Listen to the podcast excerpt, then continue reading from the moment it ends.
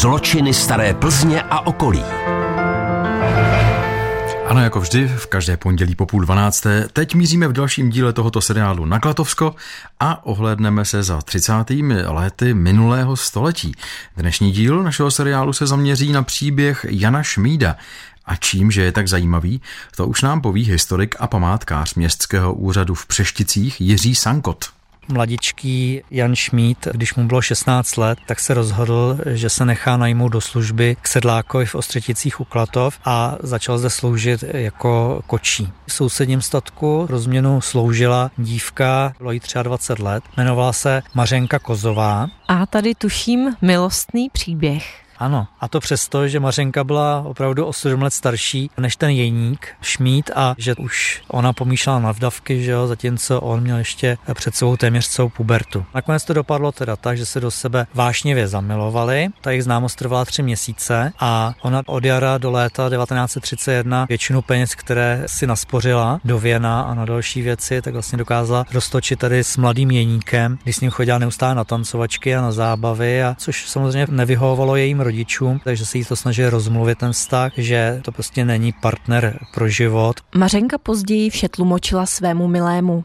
On najednou v těch svých 16 letech přišel na to, že vlastně jejich vztah asi nemá budoucnost a rozhodl se to vyřešit takým hodně romantickým způsobem, asi tak, jak někdo třeba v 16 letech může uvažovat a to je, že jí nabídl, že spolu spáchají sebevraždu. Mařenka přestože ve svých 23 letech mohla mít trošku rozum, tak mu překvapivě na tu jeho bláznivou myšlenku přistoupila. A měl i promyšleno, jak to konkrétně spáchají? Ku podivu ano, pravděpodobně už nad tím nějakou dobu přemýšlel, tak se spolu vypravili k jakému si obchodníkovi, který prodával střelivo a střelné zbraně. Koupili si za 60 korun starší revolver, který hodlali k té své sebevraždě použít. Jenže byli domluveni, že toho dne večer na zábavu, tam, že se jakoby rozloučí se životem, že si pořád pořádně užijí a poté, že někde cestou zpátky z té taneční zábavy, tak že se zastřelí. Zatímco Jeník na jejich plánu spáchat sebevraždu nehodlal nic měnit, Mařenka o celé akci začala vážně pochybovat. Přemluvila Jeníka, aby počkali 24 hodin, jenže poté se situace opakovala, a to dokonce dvakrát. Potom už došla Jeníkovi trpělivost a rozhodl, že sebevraždu už skutečně provedou takže se položili na znak na trávu a Jeník přiložil revolver Mařence k hlavě a střelil.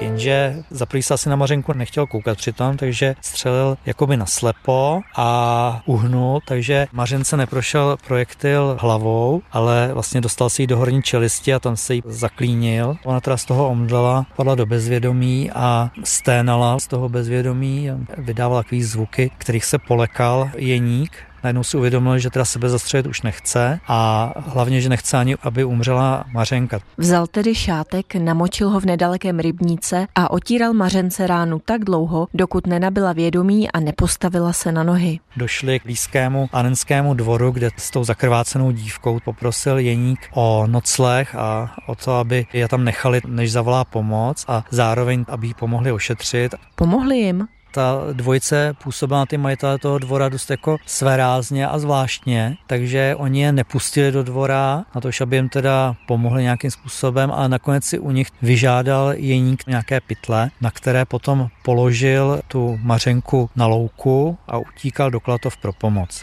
Ale ještě předtím, než sehnal pomoc, tak zašel do toho obchodu s tím střelivem, prodal tam za 40 korun zpátky tomu obchodníkovi ten revolver a pak se šel udat na četnickou stanici a popsal, kde Mařenka leží, takže pro ní poslali ambulantní vůz, který odvezl do nemocnice a tam se podařilo po několika dnech, že se jí začala ta rána hojit a ona začala mít náladu vlastně přemýšlet o tom, kde má jeníka. Jeník byl mezi tím ve vazbě.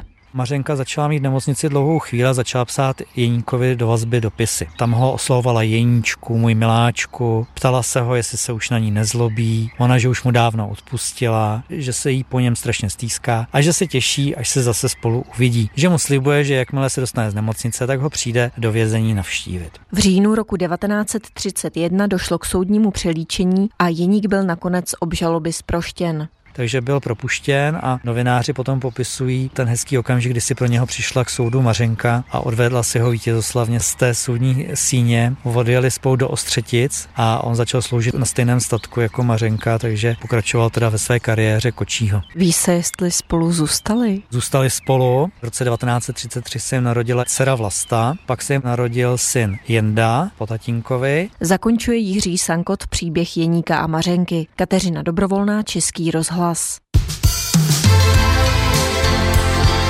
Český rozhlas Plzeň. Rádio vašeho kraje.